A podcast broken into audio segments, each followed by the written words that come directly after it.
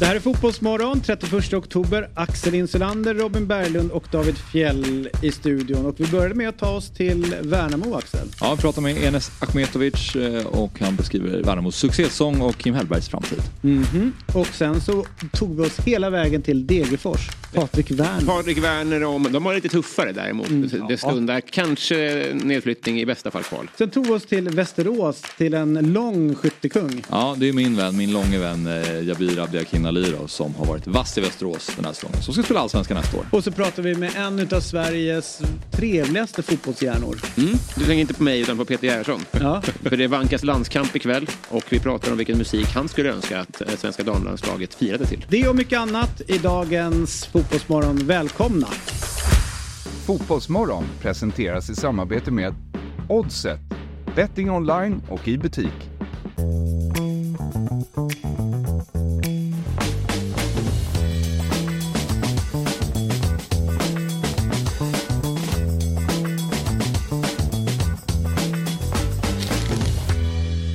Hjärtligt välkomna ska ni vara till Fotbollsmorgon, 31 oktober, sista dagen i oktober, Robin. Tankar? Att det svindlar lite, att jag ganska mycket behöver få gjort innan året är slut och det känns inte som att vår herre är med mig där riktigt. Nej, det är ju helt sjukt vad tiden går mycket snabbare än när man var liten. Alltså du vet, en månad bara smäller till. Ja, det är galet, eller hur? Jag börjar känna... Det känns som en del av att bli vuxen, att man känner att nu var det jul igen. Ja verkligen. Den där jävla julen. Ja. Den är spännande att den dyker upp där varje år. Ja. Är du en julgris? Ja. Är det? I korta drag, ja. Jag kanske har sagt det förut. Vi pratade kläder här innan, men en gång så fick jag ärva min farfars julfluga. Har jag berättat om det? Nej, men det var så jävla fint. För han hade alltid den på julafton. Så hade jag den. Så första julen jag firade med min nuvarande sambo. Med hennes familj. Och så bara ville jag glida undan för det liksom socialt mycket. Och umgås med en ny svärfamilj. Och jag hade en lång toasittning. Och så bara, jag nickade liksom inte till. Men jag bara liksom gled ner på handen där. Och då bara vilken var det nu? Nu ska vi se. Ja, men det var någon jullåt som började lira. Och då var det en jävla speldosa till fluga. Jag trodde det var någon bra fluga som farfar hade haft i alla år. Så den bara drog igång när jag satte mig på det här. Fast en jullåt. Det är jävla ovärdigt. Blev du rädd då? Ja, jag blev, som igår när David slog mig. Med julstämning inblandat. Det är sällan ens kläder börjar låta. Jag tänkte själv om du bara, vad fan. Jag är på ett trumpetbrallor, det visste jag inte fanns. Exakt. Jag ber om ursäkt för det. Jag har haft lite dåligt samvete för den här smällen. Jag letade för tillfället att ta upp det, för att jag märkte det när jag kom och det var skönt att bada i det. Ja. Men du, någonting som jag tänkte på igår som är lite roligt, det är ju det här med att om man söker nytt jobb. Vi har ju en tränare som lämnar nu i allsvenskan, Marti Cifuentes. Han gjorde sin sista match igår i Hammarby. Ska nu lämna för en väldigt, väldigt anrik fin förening i London. Queen's Park Rangers. Loftus Road. En av de coolaste arenorna och lagen i London och England. En av mina bästa polare, Simon Wilcock, som har jobbat här med oss. Är ju stor QPR-supporter. Alla säger då att det är klart med Kim Hellberg, att han lämnar ju Värnamo och han då ska vara klar för Bayern. Om det stämmer så tycker jag att Bayern sköter det här tränarbytet väldigt, väldigt bra. Absolut. Nej, men jag tycker att dessutom, som när man gick in och läste den där Twitter-posten som Bayern gick ut med, så var det ju många supportrar som ändå visade mycket kärlek och tackar för hans tid och sådär. Och jag ser det här, om de lyckas lösa det här bytet till Kim Hellberg, så ser jag det som att det är ett steg upp. För jag tycker att Cifuentes är en skicklig tränare, men jag tycker att spelet har stagnerat under en ganska lång tid och jag tycker att Kim Hellberg har en större potential som fotbollstränare. Det är min upplevelse av när jag har liksom suttit ner och pratat med de här och gjort intervjuer med dem i olika sammanhang. Så jag gillar verkligen Kim Hellberg väldigt, väldigt mycket som fotbollstränare. Så lite avundsjuk blir man ju dessutom om det skulle vara så att han går till Bayern. Ja, att de får en lite för bra tränare. Ja, jag fattar hur du tänker. Vad tänker du kring, är du överraskad över liksom så här karuseller eller spelare, tränare som går, eller att det, alltså hur ser du på hela tränarkarusellen? Det var kul att han valde att gå med 2 minuter kvar. Alltså, att de hade bevisligen ingen tränare de sista 3 minuterna av matchen. Hade han kunnat vänta ut kanske. Det har du helt rätt i. Men i övrigt så tycker jag tyckte ni hade en intressant diskussion. Eller du lyfte en bra grej i Eurotalk igår för folk. Tack. Eller ja. Okej grej. Kan inte säga klart. Komplimangen innan han suger åt sig. Stämmer, det var bra sagt. Vi går vidare till nästa. Ta det här. Nej, att folk är ofta så här, men Ten Hag hade inte haft en stor klubb innan han gick till United. När ska man få sin största storklubb om man alltid ska få höra att man inte är redo för en storklubb? Ja, just det. Någonstans måste man ju kunna klättra liksom. Mm. Och jag undrar, vad upplever ni att han är redo egentligen? Kim Hellberg? Mm. Ja, jag tycker det. Absolut. Nu, alltså, jag tycker han har allting. Han förstår ju, jag tror han förstår vad det innebär att gå till en mycket, mycket större klubb än vad Värnamo är. Och jag tror att han har spelet som passar Bayern ändå. Och jag upplever honom som en tillräckligt klok person för att förstå steget. Just att det finns en annan detalj som jag vet att jag och Niklas Wikegård har pratat väldigt mycket om. Men ändå inte riktigt har slagit igenom i Europa som det är i USA.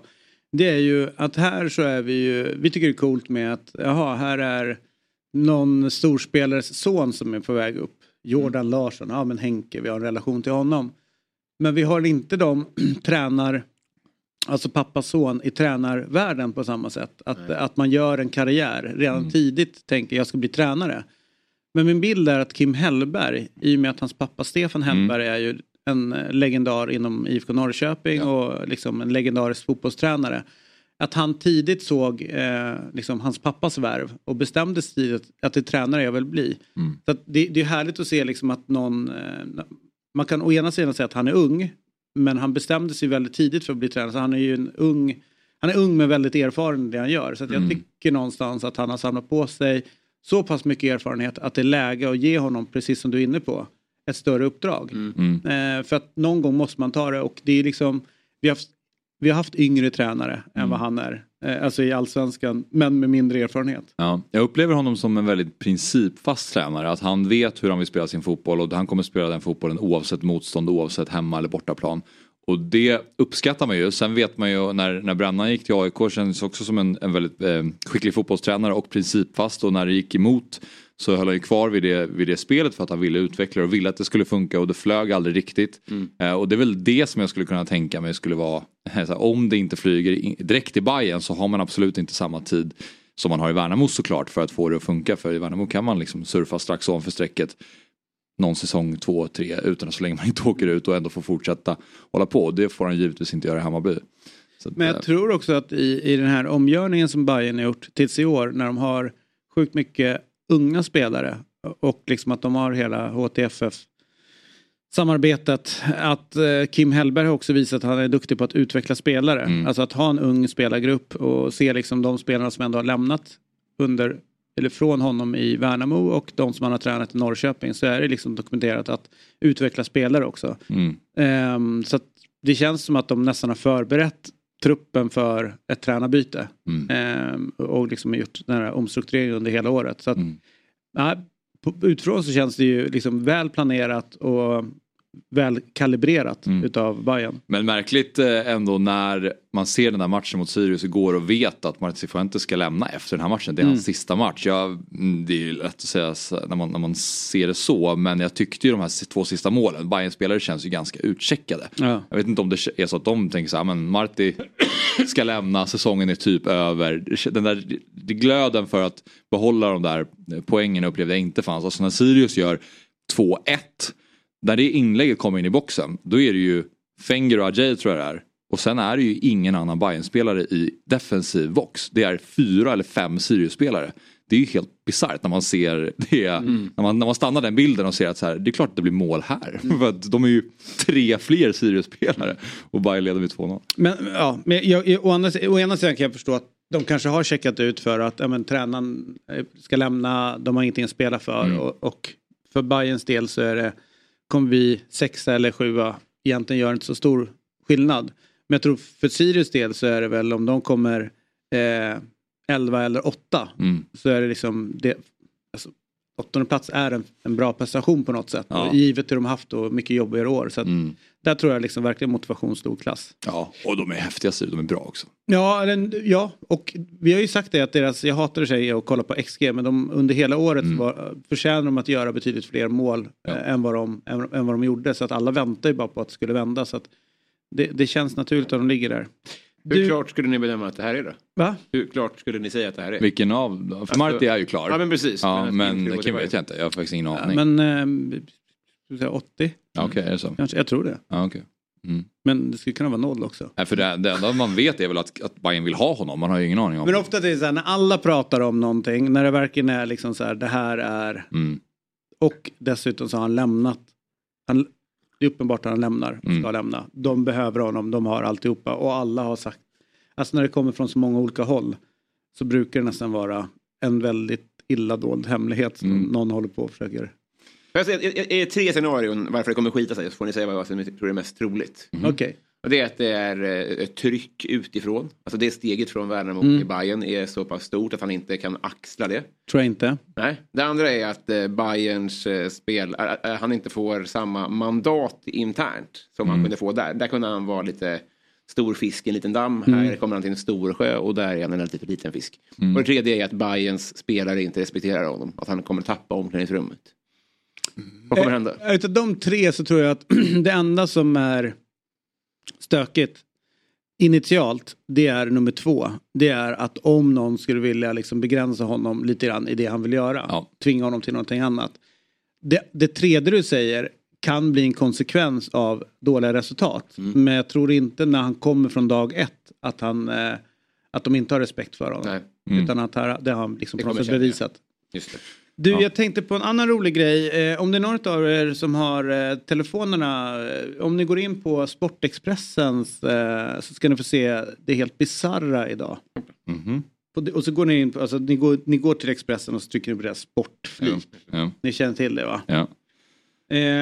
Vad har du för översten grej där? Det är något raseri i natt. Ja, precis. Ja, precis. Den skiter vi i. Ja. Och sen så traskar vi ner. För det här är faktiskt, det måste vara unikt.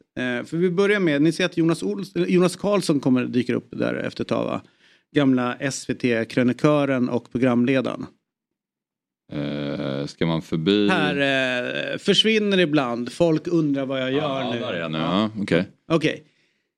Det här är ju Jonas Karlsson öppnar upp för att sluta efter OS. Och så går man in så får man reda på att hans kontrakt minsann går ut på Discovery. Alltså vilken jävla jobbannons man sätter in. Ja, okej, då tänker man så här, ja men det kanske bara är en tillfällighet att det blir en jobbannons. Det kan man ju leva med. Och det är klart att Jonas, om han behöver hjälp från nytt gig så kan han ha det. För jag gillar ju Jonas. Jag unnar honom att få den här gratisannonsen och få berätta hur bra han är och sådana saker. Så scrollar man ner lite grann så här. Då konstaterar Gunda att han blev filmad i smyg av sin egen hustru. Det tyckte jag var lite jobbigt. Jag vill inte ha reda på det. Så här, jag har en annan bild av Gunda och vill inte få reda på så mycket. Så jag scrollar snabbt vidare. Och landar då på nästa jobbannons. Där Janne Andersson dyker upp i tv och då blir Janne chockad. Men han berättar ju också hur fantastisk han är nu när han ska sluta. Så att det är någon som vill få en föreläsning och så här. Så det är ju perfekt. Då har vi 2 jobbannonser och en lite väl privat information som vi har fått om familjen Svan. All right. Nu tror man ju att nu ska vi gå tillbaka till sportens värld igen. Men inte alls. Nej. Vänt om framtiden. Jag har en klar bild. Också en vars kontrakt går ut. Är det Västra Frölunda-rykterna som vi ska gå på? Eller är det någonting annat? Vad är det som händer? Ja, det är LinkedIn som du säger. Ja. LinkedIn Sports Edition. Vem betalar vem? Jag fattar ingenting. Men var det där första artikeln, eller största artikeln angående matchen igår? Det måste ha varit något mer. Det vet jag inte. Jag blev så... jag fastnade vid alla jobbannonser. Annars är det extremt. Ännu mer. Sjukt. Det där är ju enormt. Det är ju så att när det blir kallt så är det rätt skönt att slippa myggor. Eller hur? Det är sant. Kylig morgon innebär ett myggfritt i studion. Drömmen. Så att idag ligger ju ansvaret på dig. Ja, exakt. Och jag har plockat fram 2 väldigt olika typer av spelare.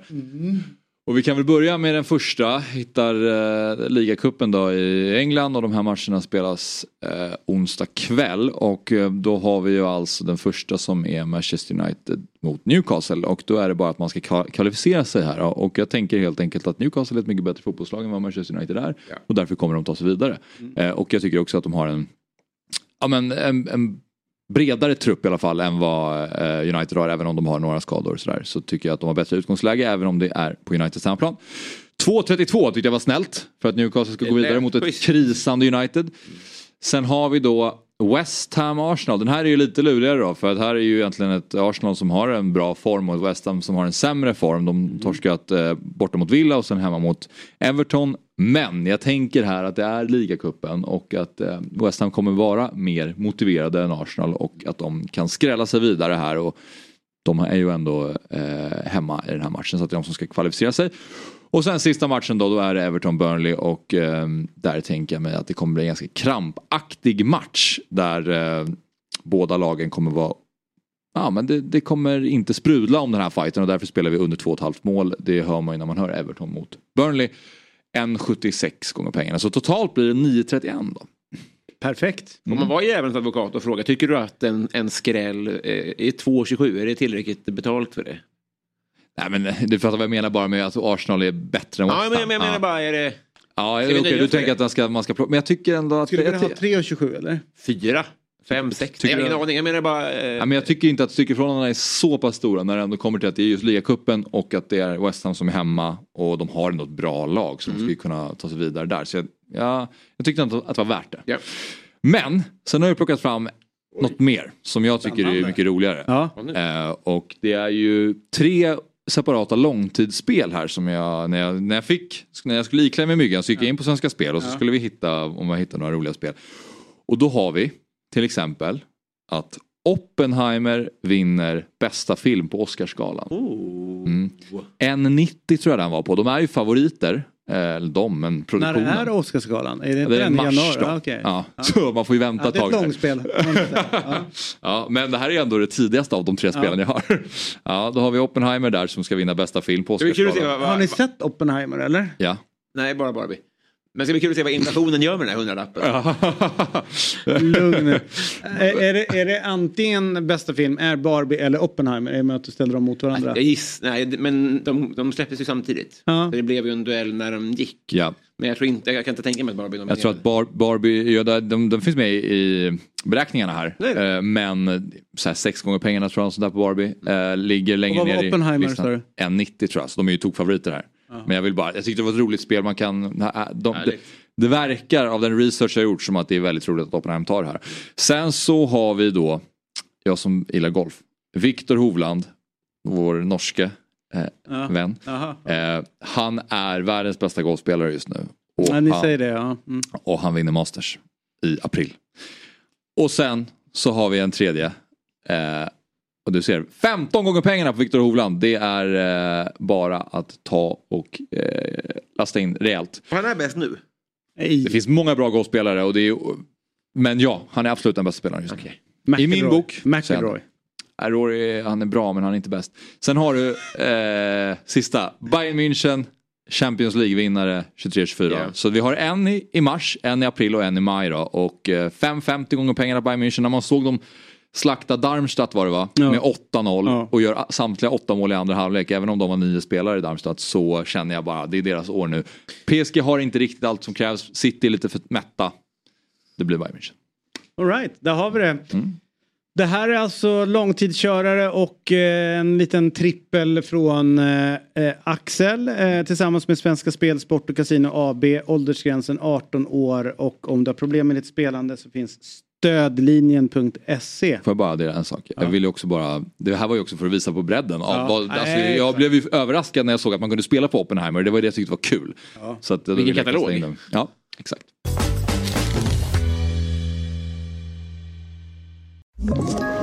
Ett poddtips från Podplay. I Fallen jag aldrig glömmer djupdyker Hasse Aro i arbetet bakom några av Sveriges mest uppseendeväckande brottsutredningar. Går vi in med hemlig telefonavlyssning och då upplever vi att vi får en total förändring av hans beteende. Vad är det som händer nu? Vem är det som läcker? Och så säger han att jag är kriminell, jag har varit kriminell i hela mitt liv. Men att mörda ett barn, där går min gräns. Nya säsongen av Fallen jag aldrig glömmer på Podplay. Var det någon som satt och kollade på Göteborg mot Elfsborg igår, eller? Ja. Vad tänker ni?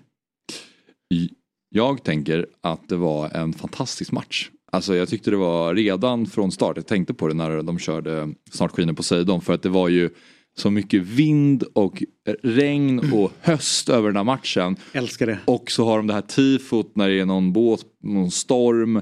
Och man ser hur bara, när spelarna står uppradade och sjunger med eller lyssnar till Snart skiner på Poseidon, så ser man också hur liksom kläderna bara fladdrar. Och man vet också hur mycket den här matchen betyder. Både för Blåvitt och för Elfsborg i olika delar av tabellen. Och sen så går de in med den intensiteten som det var på plan. Och det bara smäller överallt och det händer grejer konstant och det är domartavlor. Mm. Fantastisk match.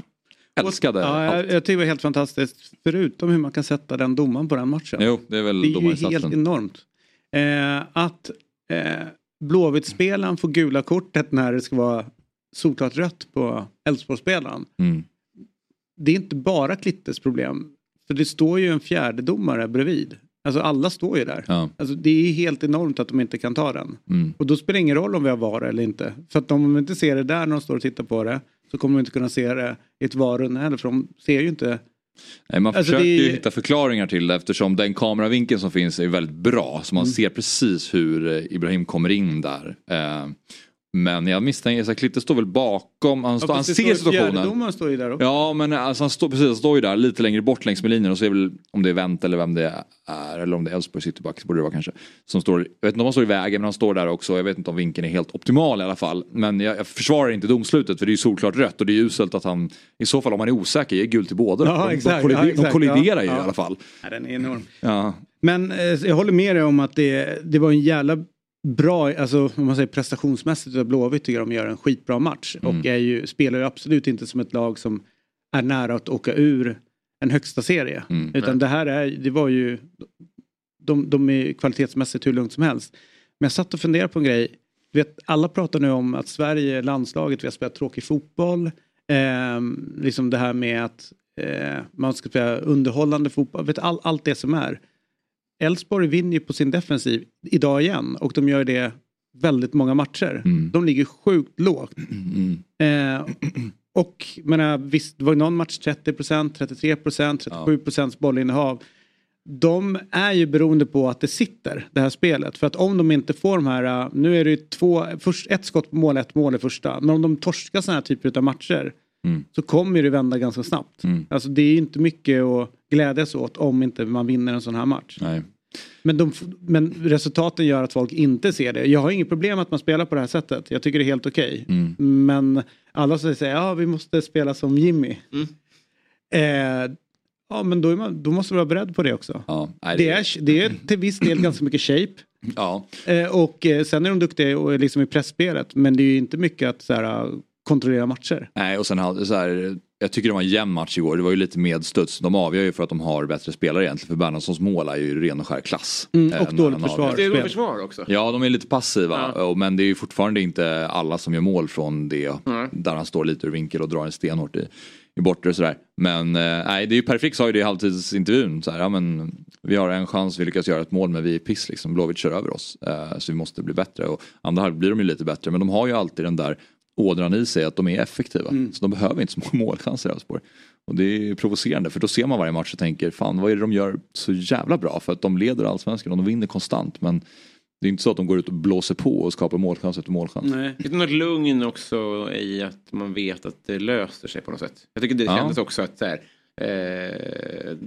det kommer letas in på något jävla sätt här. Och det känns som att en så stor del av det på något sätt. Ja. Sen studsar ju bollen upp på Selmanis handen och ganska tydligt också där när Blåvitt gör sitt mål. Så att, men de skulle ju haft en utvisad spelare i Elfsborg också. Det var ju tavlor åt båda hållen då. Men Elfsborg är bra. Och Bernhardsson är fantastisk. Alltså. Jag tycker han är grym. Det är så synd att han är skadad hela tiden, för man vill se honom riktigt. Ja, sen det roliga är ju när man pratar om en talangfull. Han är ändå 26 bast. Alltså han ska ju vara bra nu. Ja. Så att det är liksom, han har ju verkligen gått den långa vägen och kommer upp sent. Men det är liksom ingen ungdom liksom sådär. Han är 26 alltså. Ja. Ja, jag trodde faktiskt han var yngre. Ja, det är det som är så roligt med honom. Men fantastisk match. Och det är ju härligt tycker jag också när matcher betyder någonting. Att då man blir ju exponerad på så sjukt mycket fotboll nu. Och synnerhet från de största ligorna. Och där mycket lunk. Det är mycket lugnt. Det blir lugnt och det är väldigt mycket matcher som spelas där jag upplever att varken publik eller spelare verkligen har rätt liksom, inställning till matchen på något sätt.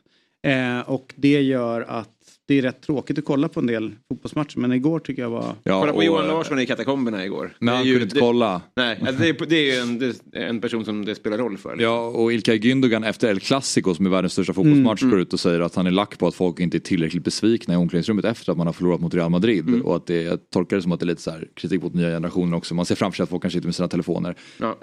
Och det var ju motsatsen igår på Gamla Ullevi. Ja. Och där brann alla 22 spelare på planen. Det blir mycket roligare att kolla dem. Vi är denna vecka sponsrade av Hantverksdata. Ett målbaserat affärssystem som hjälper över 100 000 hantverkare varje dag. De hjälper hantverkare att digitalisera sin vardag. Precis, vilken grej! Och vi kliver in i en period nu när det är matcher i de största ligorna och Europacupperna mest hela tiden. Såväl vardagar som helg. Som hjälp av Hantverksdata sparar man tid och pengar för att hinna se alla matcher. Och Fabbe, om man bortser från de här korpmatcherna du kollar på och fokuserar på de större ligorna, hur många matcher ser du varje vecka? Ja, men jag skulle nog säga att det är minst 10, ibland fler.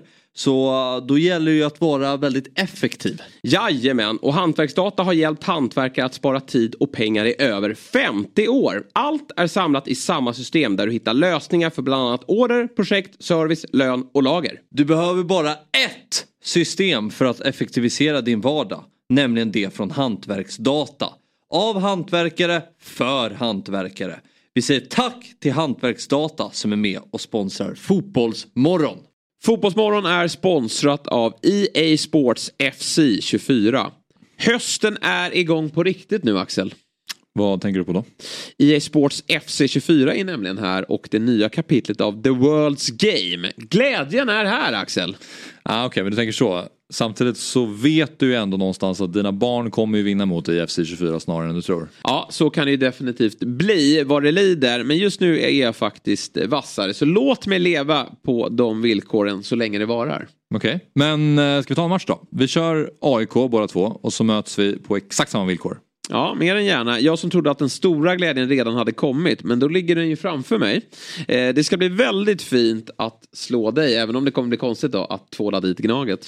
Jag kan säga att jag har hunnit öva en del, redan slagit Myggan till exempel, och dina sparringspartners är ju inte så bra, säger du, alltså dina kids. Nej, vi får se hur det blir. Det fina med EA Sports FC 24 är att det har rättigheter för mer än 30 ligor, där givetvis då allsvenskan är inkluderad. Så finns även Premier League, Serie A, La Liga, Bundesliga, Champions League och många, många fler. Allsvenskan är dock det enda som betyder någonting för mig, Jesper. Ja, vi kanske ska se till att mötas med några Champions League-lag också. City mot Real Madrid kanske. Ja, vi säger så. Och vi säger tack till EA Sports FC som är och sponsrar Fotbollsmorgon. Vi ska ta oss till Småland. Gillar du Småland? Jag älskar Småland. Det är mitt andra landskap. Är det? Tror du det var Öland? Ja, men det är väl sexa, okej. Småland också, men Öland lite bättre. Det som är roligt med smålänningar jämfört med ölänningar, det är att de är lite snålare. Ännu snålare än ölänningar. Ja. Fastlands smålänningar stökiga. Just det. Ja, ölänningar är lite mer laid back sådär. Men låt oss ta oss ner till Småland då. Ska vi kolla om jag kan låna en 10? NS har en 10 spänn att låna ut eller? Nej men, god morgon gänget. God morgon. Hur är läget? Det är bra. Vad vackert det är när man slår på er kanal här och så hör man, det första man hör om sig själv är att man är snål. Det är journalistik. Ja, det är det. Får du pigna till lite grann nu, blir lite förbannad. Men du, vi pratade inför säsongen och det var lite grann så här, Antonsson har ni tappat, Magashi är borta, hur ska det här gå? Ja, Ska ni klara er kvar? Och så vidare och så vidare. Efter en säsong med, kommer ni få ha kvar er hemmaarena eller inte? Alltså det har varit mycket som varit och snurrat. Och nu sitter du där med ett härligt leende och är bäst i Småland. Är inte det härligt? Det är väldigt härligt. Vi kan ju lägga till på den. Så vid ett tillfälle så var jag med här i Fotbollsmorgon när Finnvedsvallen dessutom hade svämmat över. Så det har ju varit lite situationer här kan vi säga. Ja. Men vi mår väldigt bra här nere. Och även jag själv mår väldigt bra. Vilket är superhärligt. Om du ska liksom, nu är ju säsongen inte slut, men man kan väl ändå göra ett litet bokslut och konstatera att det är ju en succéartad säsong igen, där egentligen hela fotbollssverige tippar er i botten och ni bevisar dem fel. Vad är nyckeln bakom det? Nyckeln bakom det kommer låta väldigt klyschigt, men det är att vi har en utsatt strategi och där alla är med på strategin. Alla jobbar åt samma håll och man faller inte in i panikartade beslut eller plockar upp något här och där. Man ska inte vara fyrkant heller, så grejer kan hända i fotbollsvärlden. Men det viktiga är att hålla sig till den planen man har satt ut. Hålla sig till den vägen man har stakat ut. Och det tycker jag vi har varit väldigt, väldigt bra. Alltså, i slutet av dagen får man ändå säga att det är spelarna som utför sakerna på planen. Våra spelare har varit helt fantastiska. Våra tränare har gjort ett grymt jobb. Men jag vill också tro att synken oss alla emellan har varit väldigt viktig och nyckeln till framgång. Men den absolut största framgången ska tillskrivas våra tränare och våra spelare. Sen finns det jättemånga svar och riktningar man hade velat svara på den här frågan på. Men jag känner verkligen att synken alla oss emellan har varit grym. Vi har vetat vad vi vill och vi har faktiskt även när det har svajat lite. Det går ju att argumentera för att vid sommaruppehållet där så hade vi några poäng ner till kval.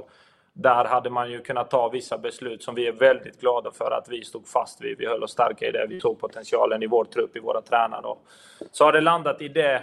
Det har landat nu och som du säger, det är 2 matcher kvar. Så vi kommer göra vårt yttersta för att göra det bästa vi bara kan här. Så får vi se var vi landar. Men det är klart att känslan just nu är väldigt bra. Du, det har ju pratats mycket om att... många klubbar man pratar med säger att vi har en väg framåt, vi har en plan och så vidare. Men jag upplever kanske, eller sen säger många så här, det går inte fullt ut att bedriva fotbollsverksamhet på det sättet i en klubb som Blåvitt eller Hammarby eller AIK. Därför att om inte resultaten kommer så stormar det och då blir det för hårt tryck. Upplever du att det är lättare i mindre klubb att hålla fast vid en strategi? Eller är det så att dina kollegor i branschen inte har kompetensen nog att hålla fast vid en strategi oavsett hur mycket det blåser? Det vore väldigt hårt om jag klankade ner på mina kollegor. Men jättebra fråga där, David. Jag tänker på det mycket själv, ursäkta.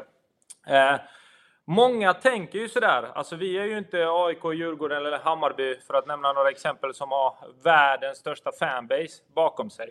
Så vi har ju inte det externa trycket. Men man ska inte tro att vi inte har folk i föreningen, runt omkring föreningarna och supportrar till oss också som bryr sig väldigt, väldigt mycket om hur det går för IFK Värnamo. Så att vi kanske inte får den pressen från supporterhåll på samma sätt som man kan få. Liksom, och supportrar är fantastiskt och jag har bara så vi inte missförstår min, vad jag är på väg här. Men vi får press på annat håll. Vi har fått förslag till oss. Borde ni inte göra det här? Ska ni inte göra det här? Borde ni inte investera? Lite i somras exempelvis kanske i något spelarförvärv som hade kostat lite pengar. Där har vi även när vi då inte låg 5 utan när vi snarare låg 12-13. I synnerhet jag, Kim och många runt omkring oss stått och starka och sagt att nej, vi håller oss till det vi har sagt och vi ska fullfölja det. Vi tror också på det för det är det viktigaste att göra i det läget även när det går tungt. Så att vi får inte den pressen som du är lite inne på från supporterhåll och som storklubbarna har, men vi får en helt annan press som är lika stor för oss som den andra typen av pressen är för de andra klubbarna. Så jag tror verkligen att kan hålla sig till strategier i alla klubbar om man är tillräckligt stark. Men framförallt om man är synkad i det. För det är mycket enklare om jag som exempel är väldigt synkad med Kim. Så är det mycket enklare för oss att hålla oss till strategin än om vi inte hade varit det. För att det är väldigt enkelt.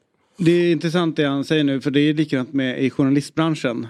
Att man brukar säga att de som är på... Alla tror att de som är på Riks är de som är mest utsatta. Men där kan man liksom skriva om saker i Malmö men du bor i Stockholm. Eller, du menar riksmedia? Ja, exakt, riksmedia.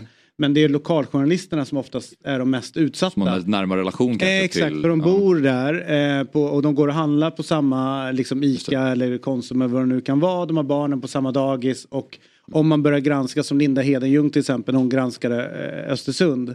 När alla ville att det skulle gå bra för klubben och så är det en som försöker förstöra för alla. Mm. Och så blir hon liksom... påhoppad, ja, någon går och handlar eller någon hämtar barn. Det är en baby shower. Exakt. Mm. Mm. Och det tänker jag likadant här, att närheten till liksom en klubbchef, en tränare eller lite, det är ju liksom, du kommer inte undan dem utan liksom, men en sportchef i Stockholm kan ju faktiskt hålla sig undan och träffa liksom supportrar. Sen är trycket såklart, men det jag försöker fara efter är att det är lite annorlunda tryck. Mm. Alltså att det... Absolut. Ja. Men Enes, jag tänker också på att ni har ju plockat in spelare som känns som att de kanske inte har flugit 100% senaste säsongerna i andra klubbar, som till exempel Albion Ademi, Gustav Engvall, delvis Simon Tern också, men de verkar ju trivas väldigt bra hos er. Varför, vad gör ni som får dem att spela sin bästa fotboll? Nej, men lite det du är inne på. Först och främst försöker vi vara så skarpa som möjligt i vår rekryteringsprocess, i allt ifrån scoutingen i sig till att den klassiska scoutingen, till att titta på spelaren, till att bryta ut det i data och befästa det och göra objektivitet av sakerna, till att lära känna människan som vi faktiskt värvar och se potentialen i den spelaren. För att, precis som du säger, någon kanske inte lyckas i någon annan klubb, då får man ju titta vad är anledningen till att den inte lyckas där, men vad har spelaren för egenskaper, spets, och vad skulle vi kunna få ut av den spelaren här. Lite så, men den största anledningen tror jag är att vi jobbar återigen väldigt mycket tillsammans. Det vore dumt för mig att värva spelare exempelvis som inte Kim eller oavsett vem som är tränare inte gillar. Det hade varit helt galet för mig, även om jag har slutordet till det och måste titta på vad händer om Kim lämnar och så vidare. Så tycker jag det är väldigt viktigt att ha den synken. Det bäddar för större framgångar tror jag. Sen så är det väldigt viktigt den här miljön, träningskulturen vi har. Grabbarna driver på varandra. Jag tror alla säger att de har hög intensitet, försöker pusha varandra på alla sätt och vis. Men jag tror verkligen att vi är väldigt skarpa i det. Och vi har en otroligt stark spelargrupp. Och med stark spelargrupp som är en väldigt bra spelargrupp i att driva varandra, i att bry sig om varandra och i att vilja varandra väl. Och där är det många som har en stor förtjänst. Både de som jobbade innan mig och Kim. Både de som jobbar nu. Men också många av spelarna som är ledargestalter där. Som tar ett väldigt stort ansvar och får med alla. Och försöker få alla att må bra här nere i Värnamo. Det tror jag är väldigt stora nycklar. Och sen slutligen då. Det mest uppenbara sättet våra tränare jobbar med spelarna på. Sättet de driver på dem på träningar. Sättet de utbildar dem i videolokalerna här nere. Det tror jag är den absolut största nyckeln. I kombination med att vi då, tror jag, spelar en fotboll som gynnar offensiva spelare. Eller spelare som gillar att spela på ett offensivt betinget sätt, om man säger så. Mm. Du, det är lite jobbigt att vi inte har tagit upp elefanten än som är i det där lilla rummet. Det är, bakom din dator där så är det en jätteelefant. Du säger om... Kim Hellberg inte är tränare, eller du pratar väldigt mycket om Kim Hellberg. Vi vet ju att han inte ska träna nästa år. Det har ju inte mer sagt så här. Hur tänker du kring det? Mig vetligen har han inte sagt det än, men det har florerat mediala uppgifter om att han ska lämna. Bara så vi är tydliga mot varandra. Men bara för att säga så här... David, jag vill svara på den frågan med risk för en liten längre utläggning. Om vi börjar igen den Kim Hellberg. Jag vill jättegärna behålla Kim Hellberg. Det vill alla i IFK Värnamo. Allt annat vore galet. Vi har haft en dialog. Vi har haft en väldigt öppen dialog. Vi har en väldigt bra kommunikation. Vad vi landar i där får vi så småningom se här. Det får framtiden utvisa. Skulle det vara så att Kim Hellberg lämnar IFK Värnamo. Någonstans får jag också se det som så här att även om jag jobbar i fotbollsvärlden så är jag sportchef för IFK Värnamo. Det innebär att jag är ledare för Kim Hellberg. Som ledare vill du att människor ska växa. Kim Hellberg har vuxit. Han har gjort fantastiska saker. Och blir det att det kommer den dagen där han växer ut Värnamo-kostymen och där han vill lämna för något han tycker passar honom bättre, då kommer jag ge honom näven, tacka han helhjärtat för allt det han har gjort här och önska honom ett stort lycka till. Det kommer vara något som Värnamo känner, att Kim Hellberg lämnar. Men samtidigt vore jag väldigt dum som sportchef om jag har suttit här i ett år och inte haft en successionsplan eller en plan redo och inte fattat vad som händer och inte känt mig trygg i den planen. Och empirin som någonstans får ligga som någon form av underlag till att vi känner oss stolta i det här är ju ändå att på de senaste 4 åren så har vi bytt från Jonas till Robin Asterhed. Robin Asterhed gick till Malmö. Kim Hellberg kanske går någon annanstans nu, det märker vi.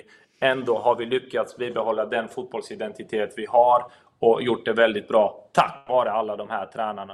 Och som sagt, Kim har gjort det väldigt bra så vi får se vad det landar i. Men IFK Värnamo kommer fortsätta vara bra. Och det är min skyldighet och alla andras skyldighet i IFK Värnamo att fortsätta se till att vi är så bra som möjligt.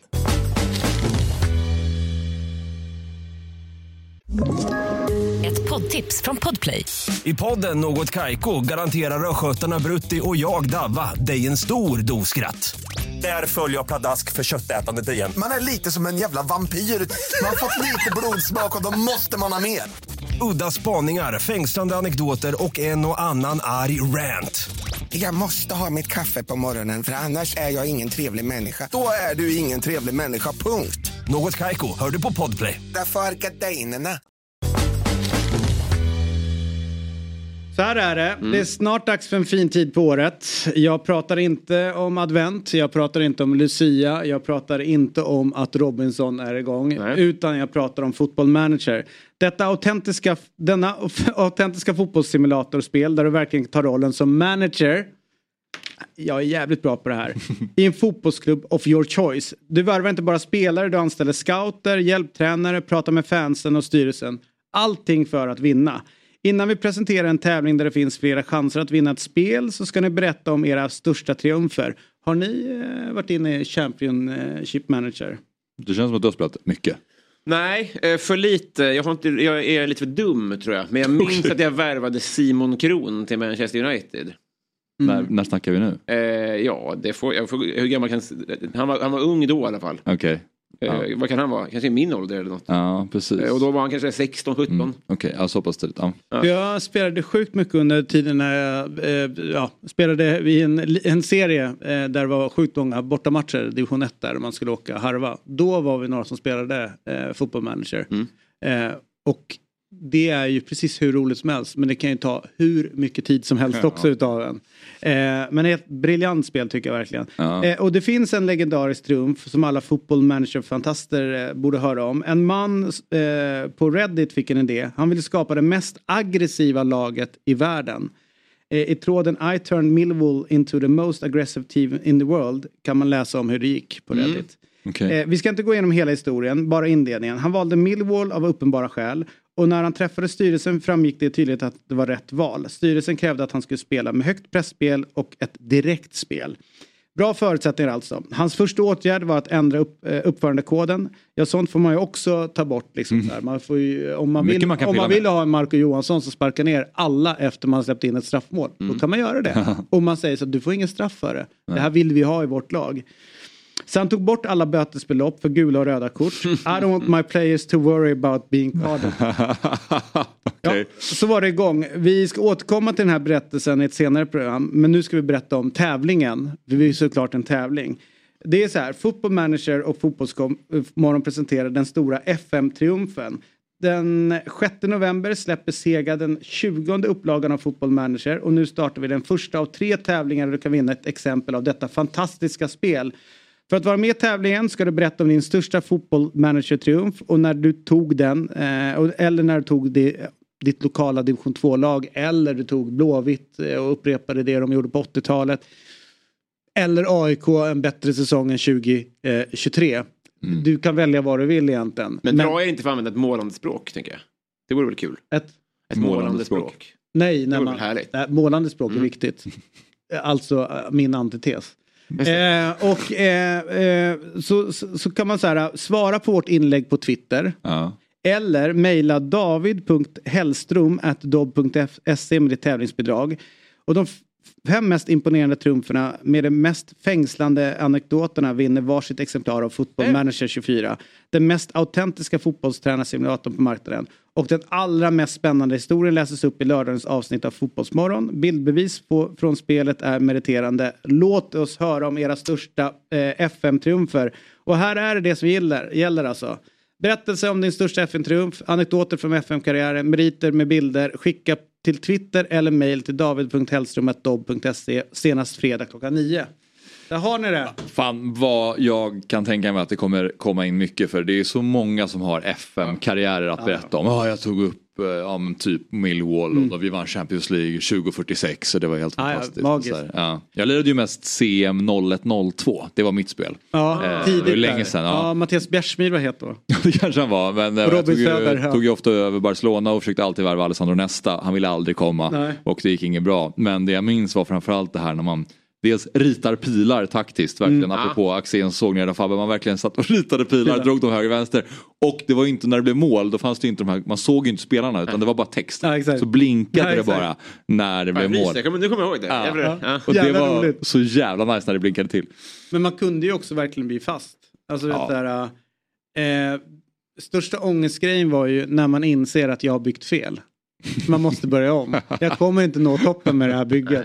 Jag måste börja med nytt lag. Och så vet man så här, det är typ 9 månaders harvande som är bara så här jävla Sverker Olsson nere i papperskorgen. Börjar man om. Nej, men dagens spelare är ju sjukt utvecklade, så det finns ju så mycket man kan göra. Alltså det är verkligen, man kan gå in och peta i allt, känns som. Det här kanske blir min jul alltså. Jag tror att det blir det. Det här blir din jul. Vad kul. Det här blir hela ditt 2024. Det här blir din jul, det här blir din påsk, det här blir din midsommar. Ja. Jag ger dig min dag. Ja. Gud vad härligt. Vet ni vad som händer ikväll? Ja. Jävligt roligt. Det är ju bra fotboll på tv. Love it. Sverige mot Italien. Det var ju en ganska jobbig bortamatch, tycker jag. Sverige hade ju mött Spanien lite innan, torskat. Och sen så var det på den här märkliga arenan. Bortamatchen på den här märkliga arenan som fick ganska mycket skit för att den var liten och låg bort från civilisation och sådana saker.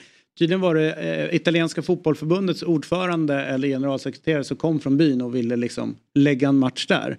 Så det var ju liksom mycket snack om det innan. Så. Ja, jag har för mig att det var någon sån konstig grej. Peter kanske vet. Men Peter vet ju såklart. Men jag tänker roligare om jag killgissar än att han berättar hur det är. Men då, där blev det ju en tuff match. Sverige vann, tajt. Folk var kanske inte helt så här, nöjda med insatsen. Men jag är ju utav åsikten att skitsamma hur det ser ut, bara man vinner matcherna. Så att jag kände liksom bra, nu är vi igång i Nations League, vi har vunnit matchen, vi kommer ta de andra, det är Spanien vi har liksom. Men nu är det returmöte och vi hade ju en bra match eller ett bra resultat mot Schweiz. Ja, det är också ett sånt du gillar då. Ja, alltså jag har inget problem med det. Nej. Men där är också en del som var på att det borde kanske ha sett bättre ut eller gjort fler mål eller dödat matchen eller något liknande. Så jag tänkte ta det med förbundskaptenen Peter Gerhardsson som är med oss. Först och främst, fan vad härligt att du vill ställa upp och vara med oss, Peter, denna morgon. Jag hoppas att det inte är för tidigt för dig. Nej, absolut inte. Jag älskade det här ni pratade om klubbmärken och allting. Så jag är gammal, jag är sån här arena-freak liksom. Så att klubbmärken har jag inte gjort, men det var riktigt roligt. Vilken var din favorit av de tre vi visade upp här?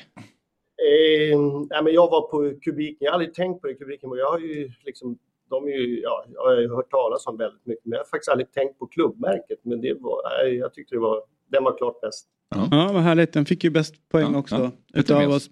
Hörru du, det här med att vara förbundskapten eller fotbollstränare är ju liksom... allting handlar om att vinna någonstans. Men så vinner man en match, då vinner man inte tillräckligt stort eller tillräckligt bra eller tillräckligt fint eller något liknande. Men när du går och lägger dig så har du 3 poäng på kontot. Hur är den där liksom avvägningen i din värld mellan liksom cyniskt resultat kontra prestation? Nej, men det är ju alltid så att när du vinner en fotbollsmatch, när slutsignalen går, så då är du, alltså du är glad, du är lycklig, du är euforisk i liksom de känslorna. Och det är väl lite svårare ibland att då bryr man sig inte mycket. Jag bryr mig ingenting liksom om hur jag har sett ut eller någonting sånt där. Det är ju nästa del i det hela. Därför kan det ibland vara svårt när man är känslomässigt jätteglad liksom, om man vill krama alla, om man... Och så ska man ställa sig liksom efteråt och göra någon djupare analys 2 meter under marken och knappt hade sett matchen. Så att någonstans har jag en enorm respekt för egentligen min egen. Jag litar inte på mig själv, kan jag säga, efter matcher att göra analyser, utan det första man gör är att åka hem. Och då har ju glädjen liksom på något sätt börjat lagt sig, och så ska man jobba vidare och så tittar man på matchen och så ser man att det där var mindre bra, det där var bra. Men Min erfarenhet är att har du förlorat en match, känslomässigt förbannad, arg, sämsta matchen du har gjort, åker hem och så ser du liksom, ja men så dåligt var det inte. Har du vunnit och du tycker det här var den bästa matchen, åker hem och tittar så blir det, ja men så bra var det inte. Så att man påverkas väldigt mycket känslomässigt i det hela, och det gör vi både tränare och spelare och publik och allting sånt där. Så att det är en del av det hela. Men jag vill gärna vara glad när jag har vunnit, och sen kommer jag vara den största kritiken själv kanske mot hur vi har spelat och så vidare. Men det behöver jag tid, och det behöver jag inte stå liksom en tid, eller jag känslomässigt behöver inte göra det 10 minuter efter en match. Så att, det är lite tudelat där. Mm. Hur nöjd var du med matchen mot Schweiz då? Får jag bara fråga dig? Jag var glad i alla fall efter, ja. Kan jag säga. Nej, men jag tycker vi gjorde en riktigt bra andra halvlek när vi fick stopp på alla deras konton. De hade ju några riktigt bra lägen i första halvlek. Men andra halvlek, sen var jag inte nöjd kanske med slutprodukten. Jag tyckte med det stora bollinnehav och en del fina kombinationer och bra lägen så gjorde vi inte tillräckligt mycket mål. Naturligtvis om jag gjort 2-3-0 i den matchen så hade jag varit väldigt nöjd. Nu var det bara 1-0 och det är också svårt, för den här landslag kontra ett klubblag, så du blir inte bättre på att avsluta i ett landslag, utan den träningen måste du lägga i ett klubblag och bli mer kliniskt i det hela. Så att, men jag hade velat haft några mer mål, men prestationen i andra halvlek framförallt var klart godkänd, och då hamnar jag på den här bedömningen, klart godkänd, det får alla tolka med. Mm. Men det är lite spännande tycker jag med också hur man, eller du får hjälpa oss hur man ska tänka, för att precis som du säger så skapar vi många lägen, eller vi kom till bra lägen mot Schweiz, men där den individuella kvaliteten, alltså beslutsfattandet, alltså Rytten Kaneryd skulle kunna släppa in bollen till en som står fri, men väl att inte göra det, ta några extra toucher eller driver lite längre ner. Alltså det finns, jag vill inte hänga ut henne, men alltså, du förstår vad jag menar, det finns så. Då kan man argumentera för att metoden som ni jobbar ut efter fungerar, den ni tog er till lägen, men individuella besluten som enskilda spelare tog sen när de var där var fel. Hur blir det för dig där du känner okej, grundspelet funkar, men du måste, går du på dem ganska hårt och säger så att det här måste du lära dig? Alltså hur blir det där när man känner att det ena funkar men deras beslutsfattande funkar inte? Ja, jag förstår. Jag tycker det är bra det du säger, för att jag vet att handbollen jobbar inte med att man säger att det var slarvigt eller något, utan man pratar, det är tekniska misstag eller taktiska misstag, punkt slut. Alltså det är någonstans där det är, antingen taktiskt eller tekniskt. Sen kan jag säga så här, att jag är väldigt glad att jag har spelat fotboll själv, för att perspektivet när man är på plan, när man ska fatta de besluten, är inte samma som jag har som tränare, eller när man sitter på media eller när man sitter som publik. Så man ser saker på olika sätt, och ingen ser det från spelarens exakta perspektiv. Och jag har varit med om i BK Häcken när vi satt och diskuterade, vi hade mött Örebro borta och vi satt alla ledarna och vi sa att Simon Sandberg var det, tror jag, som var inblandad i ett mål som vi släppte in, och vi tyckte liksom, jag tyckte en sak, Sonny Karlsson tyckte en sak, Christian Lundström tyckte en sak, och ordföranden klev väl in och tyckte någon sak. Till slut så blev jag liksom, så jag går upp och pratar med Simon Sandberg. Så jag tog datorn, gick upp och så frågade Simon liksom, hur tänkte du det här, vad gjorde du här? Och då gav han ett femte, för vi var inte ens överens där nere. Vi hade 4 olika liksom svar på det. Och då sa han det femte, och då sa jag, jaha, det var så du tänkte. Och så gick jag ner och så förklarade för de andra. Så att ur spelarens perspektiv så ska man ha jag har stor respekt för det, och det innebär att jag, när det är situationen, så vill jag gärna prata med spelaren. Ibland kan det vara så att en spelare slår en felpass, och så kan man visa att det finns 3 andra möjligheter. Man kan säga att hade de spelat dit så hade det blivit bra, eller spelat dit så blir det bra. Men utifrån spelarens perspektiv ibland, så framförallt när man ser repriser, så kan man säga att de kunde faktiskt inte spela in bollen på första stolpen. Det fanns någon i vägen. Mm. Vi är ganska snabba på att bedöma, och sen är det nog inte många som man säger, tittar på matchen flera gånger, och framförallt inte har möjligheten att prata med spelarna. Så att det är mer krångligt än vad man ibland kan tycka. Det är klart att om du har ett friläge från 5 meter och målvakten är borta och du skjuter över, så då är det ju ingen snack på det. Men många situationer är mer komplexa än vad man kanske tror. Vi vill ha svaren, vi vill ha enkelheten i det hela, men fotboll är en jäkla krånglig sport. Alltså. Jag minns alltid, jag vet inte varför jag minns det så väl, men jag minns när Kamren sa på någon presskonferens att man kan leda en häst till vatten, men dricka måste den göra själv. Mm. Och då blev det ju taget lite som att det var ursäkter för då resultat. Att så här, men han upplevde precis som Peter är inne på kanske, att det taktiska är utfört så som vi tänkte, men så lyckades man inte hela vägen in. Och det kanske ligger någonting i det då, Peter? Ja, absolut. Och jag återkommer till man har spelat själv. Jag gillade ju liksom att fatta beslut på plan. Alltså den kreativa delen av fotboll, att det här äger jag. Sen finns det alltid en struktur hur du ska spela som tränaren sa. Men jag vill inte ha tränare som stod och skrek. Du skulle ha spelat dit. Jag vill äga de här. Jag är nog präglats det som tränare också. Att jag vill ha, jag brukar prata om, jag vill ha modiga spelare som fattar sina beslut. Det, ja, ibland blir det rätt, ibland blir det fel. Lev med det. Det var Marcus Krunegård. Men ja, exakt. Lite så är det. Ge dem ett förtroende, och för mig, jag har en acceptans att det ibland blir fel. Men jag vill inte ha fega spelare. Jag vill inte ha spelare som tror att man kan spela fotboll med 100% struktur.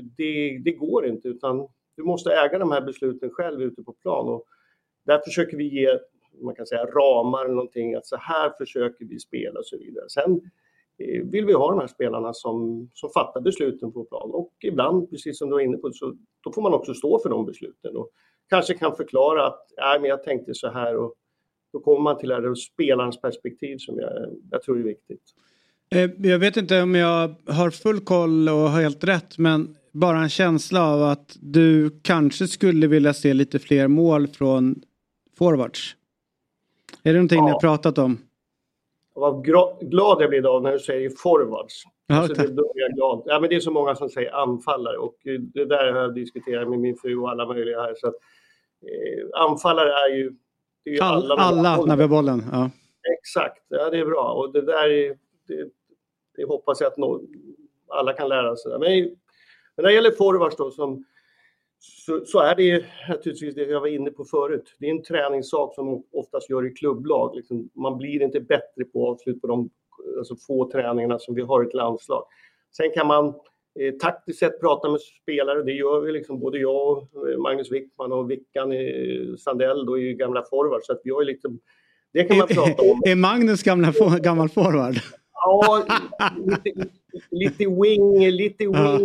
wing forward. Okay, jag skulle nog kunna säga att hans bästa egenskaper var de offensiva, inte de defensiva. Okej. Han är på fasta situationer nu, men jag tror inte han kastar mycket inkast heller där, så att det... Men där har vi liksom, där kan man ge lite instruktion, men sen är det ju det här nötandet, och en del är ju naturligtvis som forward.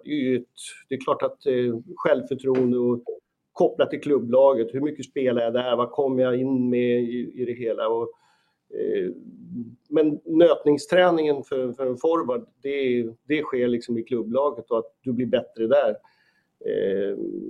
Och där är det väldigt lite påverkan. Så att, men jag är absolut övertygad om att vara en bra målskytt, det handlar om skicklighet. Det handlar inte om tur eller otur eller något sånt där. Så att är du inte tillräckligt bra så får du träna mer för att klara av att sätta bollarna inom ramen. Förlåt för dålig research, men det var ju gala igår, och Amanda Irisett och Frida Lina Rolfö var på plats. Kommer Amanda komma tillbaks till samlingen, eller hur funkar sånt? Nej, jag tror inte ens att hon var där, så att vi beslutade i söndags till lunch där liksom, att hon var inte spelbar till tisdagen, och så fort en spelare inte är spelbar till våra matcher, då tillhör de klubblaget. Så då ringde vi Arsenal, och då ville de naturligtvis ha hemna för att inte åka till Malmö eller till... Jag vet inte om hon var där, men beslutet Arsenal, det var dit hon skulle på måndagen. Så att så fort spelare inte är tillgängliga för spel till oss, då går de tillbaka till klubbens beslut. Så att därför åkte hon hem då. Just det. Väldigt kul tycker jag att se Caroline Seger tillbaka, och det finns ju någonting i hennes spel, kanske haltande jämfört med Jorginho när han var som bäst också, att det blir som en katalysator för spelet väldigt mycket, och det behöver inte vara någon imponerande långa passning, utan bara tempot som hon liksom får passningen vidare till nästa, och det kan vara 2-3 meter, men det skapar väldigt mycket. Hur liksom... När du ser henne spela, hur mycket liksom hennes kvaliteter har ni saknat? Jag vet att liksom Rubensson har varit där och så vidare, men hon har ju en unika kvaliteter som verkligen sticker ut. Hur mycket har det saknats?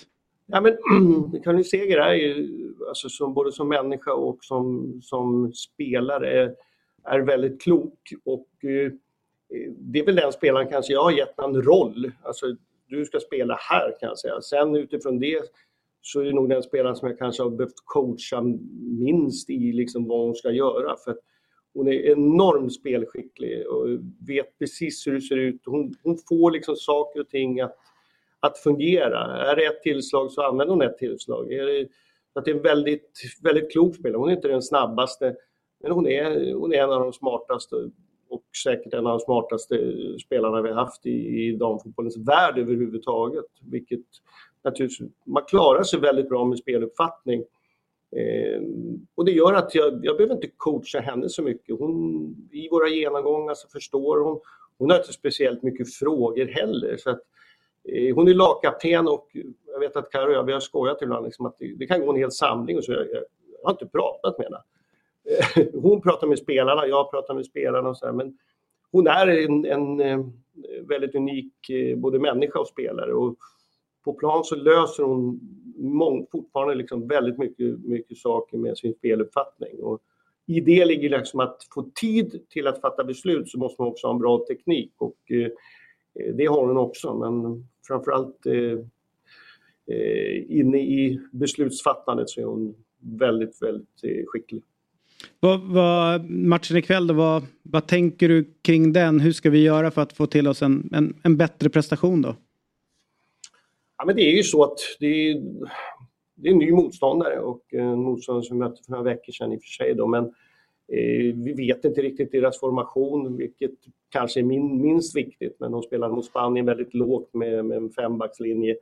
De har en ny coach sen vi mötte dem, eller det var samma coach som när vi mötte dem, så man får lära sig liksom, är det förändringar, det är några nya spelare och så vidare i det hela. Så att man får utgå någonstans från en del ifrån Schweiz. Vi pratar ofta om feed forward. Vad är det vi gjorde mot Schweiz som kan vara lyckat mot Italien? Vad är det vi måste passa oss för där? Så att jag hoppas att ibland kan det vara så som i ett mästerskap, så känner jag ofta så att vi blir bättre med tiden. När vi möter Sydafrika första matchen i VM, så vi blir mer ett klubblag under ett världsmästerskap. Mm. Ofta spelar kanske lite bättre också och får de här relationerna att fungera. Och nu är det ganska kort tid mellan här, men det tror jag hoppas mest på, att utifrån matchen senare mot Schweiz att vi har fått lite tid ihop innan de ska tillbaka till sina klubblag och träna på inför nästa samling. Att vi kan ha så, men man vet aldrig. Man kan ha en förhoppning hela tiden, men det här med att veta, det vet man först efteråt hur allting har fungerat. Man har alltid en plan, men fotboll är oförutsägbart. Det är därför vi älskar den här sporten, för att vi har ingen aning om hur det kommer att gå. Nej. Själv som tränare skulle man ju vilja veta innan att man har jag tror att det skulle sluta faktiskt, för då skulle inte det vara roligt alltså. Du går på konsert så vill du inte veta setlista innan, du vet inte veta exakt hur låtarna låter, utan det ska vara lite olika där. Men du vill ändå ha dina favoritlåtar.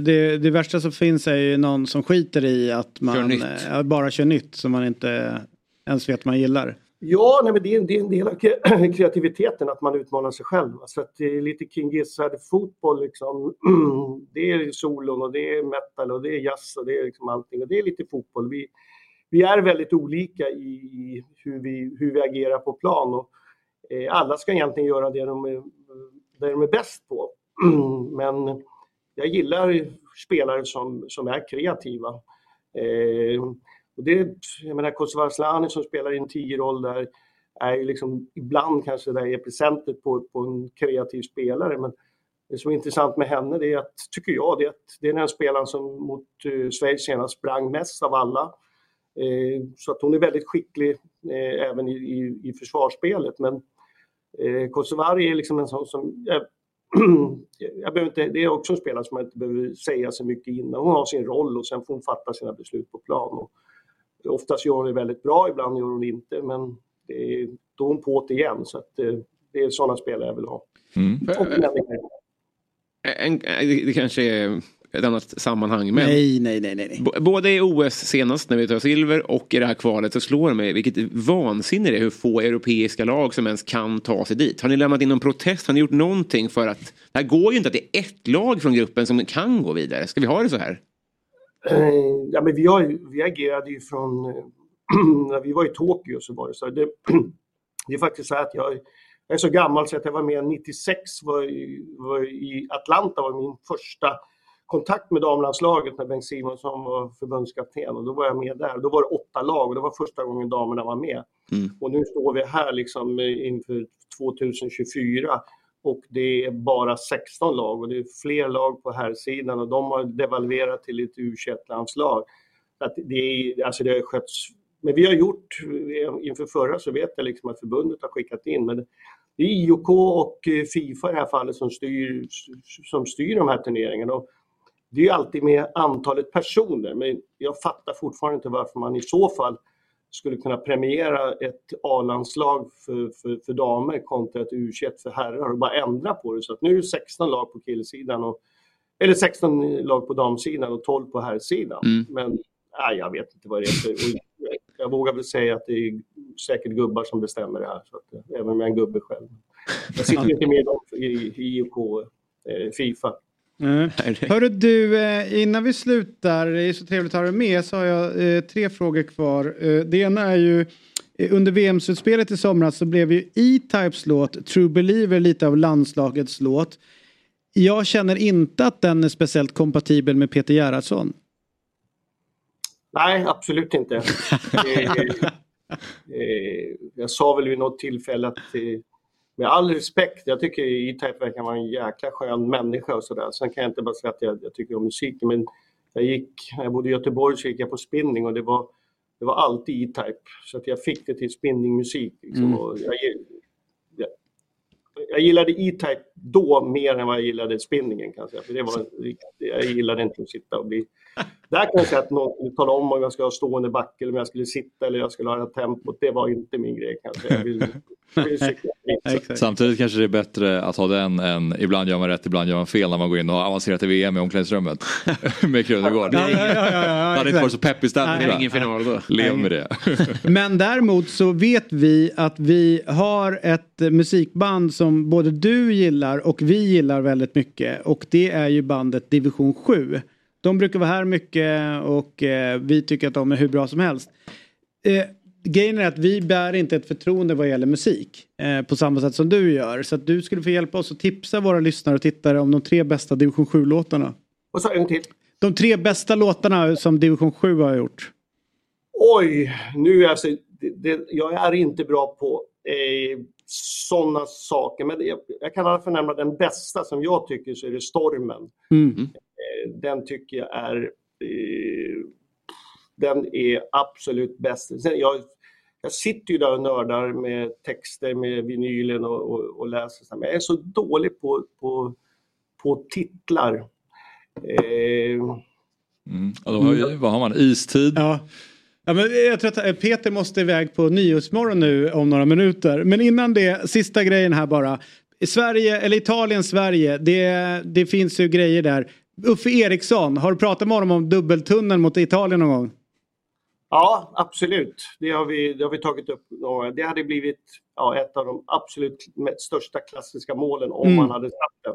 Ja. Men han tunnlade 2 stycken där och sen vart inte mål. Hade det blivit mål så hade det varit ett av absolut största mål i svensk fotbollshistoria. Men nu blev det ingenting av det. Nej. Men vi minns ansatsen i alla fall, och den var härlig. Ja. En sak bara, Division 7, det måste ni tycka är roligt. Alltså Division 7 spelade i Malmö när jag var där på plan B. Det är jävligt bra. Det tycker jag var, jag tror inte att de tänkte på det, varken arrangörer eller dem. Men jag tycker det var Division 7 på plan B, det är bra. Helt rätt. Det är helt rätt. Då liksom snacka om cirklar sluts. Ja. På det perfekta sättet. Du, stort lycka till ikväll. Ja, kör hårt. Och lycka till också med Nyhetsmorgon. Kanske inte blir lika initierade frågor därifrån. Nej, det blir lite annat. Exakt. Ja, har du pris när du ändå är där. Ja. Tack. Hej.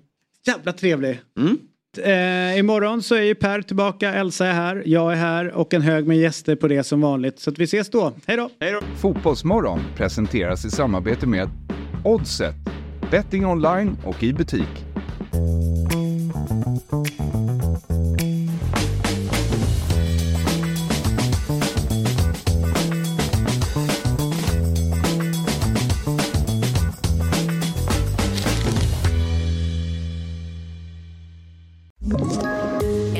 Tips från Podplay. I Fallen jag aldrig glömmer djupdyker Hasse Aro i arbetet bakom några av Sveriges mest uppseendeväckande brottsutredningar.